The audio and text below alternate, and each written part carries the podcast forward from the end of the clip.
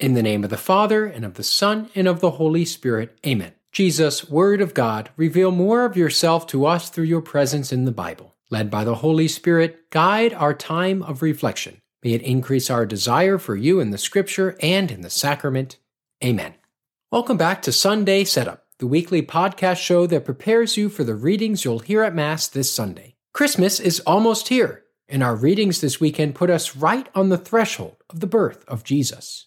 We'll spend the most amount of time today on our first reading from the second book of Samuel. It tells of King David, who has already done much good in the land of Israel. He has built up the city of Jerusalem and secured the return of the Ark of the Covenant. And yet, as our first reading begins, David is perturbed by the contrast between his palace and the seeming tent in which the Ark of the Covenant resides. He wants to do something about this, and so he amends to construct a house, a, a temple, for the Ark. Now, temple building was a common activity of rulers in the ancient Near East. Kings would often seek to bring greater glory to their rule by constructing a massive temple. This way, people of later generations would still remember the king and honor him. But David's motivations, we're told, are different. He wants to construct a temple not for his own glory, but rather to exalt the Lord's. He consults the prophet Nathan about building this temple, and initially Nathan gives him the green light. But in a dream, the Lord God tells Nathan to pump the brakes. What follows is a beautifully poetic reversal, and it all hinges upon wordplay. In Hebrew, the word for temple is bayit, but this word can also mean house, dwelling, palace, and dynasty. So, in the Lord God's response to David through the prophet Nathan, he says that David will not build the Lord a house, a bayit, but rather the Lord God will build David a house, a bayit. And yet this house will not be a physical building or palace, but rather a dynasty. As the final verse of the first reading tells us, this house and kingdom will endure forever. In some sense, this promise was made true with David's son, Solomon. He would continue the glory of David's reign,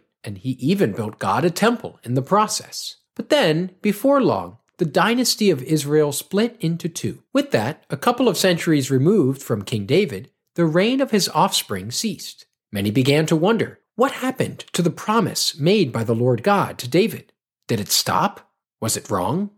And this line of thought will continue straight to the gospel this weekend. There's so much we could say about this moment of the Annunciation when the angel Gabriel visits Mary. But look at this event through the lens of our first reading. In the first verses, Luke tells us that Gabriel went to visit a woman betrothed to a man from the house of David. Don't miss the clear allusion here to our first reading. Remember God's promise to David that he would construct a house for him. It's being manifest right here as Joseph is from the house, or in other words, a descendant of David. Later on, we hear Gabriel say to Mary that the Lord God will give Jesus the throne of David his father, and that he will rule over the house of Jacob forever, and that of his kingdom there will be no end. The promise made to David centuries ago once again is coming to life. A final thought about the gospel. We're told that the angel Gabriel was sent to a town of Galilee called Nazareth. The word Nazareth is taken from the Hebrew word nester, which means a branch or a shoot. This should remind us of a familiar prophecy of Isaiah that we hear often in the Advent season. There shall come forth a shoot from the stump of Jesse, and a branch shall grow out of his roots.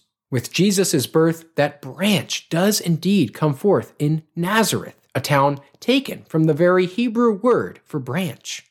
Lastly, our second reading. It's the final three verses of St. Paul's letter to the Romans. The core sentence is this To God, through Jesus Christ, be glory forever. Amen. Everything else around that modifies this core sentence. To God, through Jesus Christ, be glory forever. And that sentence should remind us of the final doxology we hear the priest say at every Mass. Through him and with him and in him, O God, Almighty Father, in the unity of the Holy Spirit, all glory and honor is yours forever and ever. Amen. So that's it. That's your Sunday setup for this week, the fourth week of Advent of Year B. May this knowledge of the story behind the scripture allow you to encounter Jesus Christ in a new way this weekend. In the name of the Father, and of the Son, and of the Holy Spirit. Amen.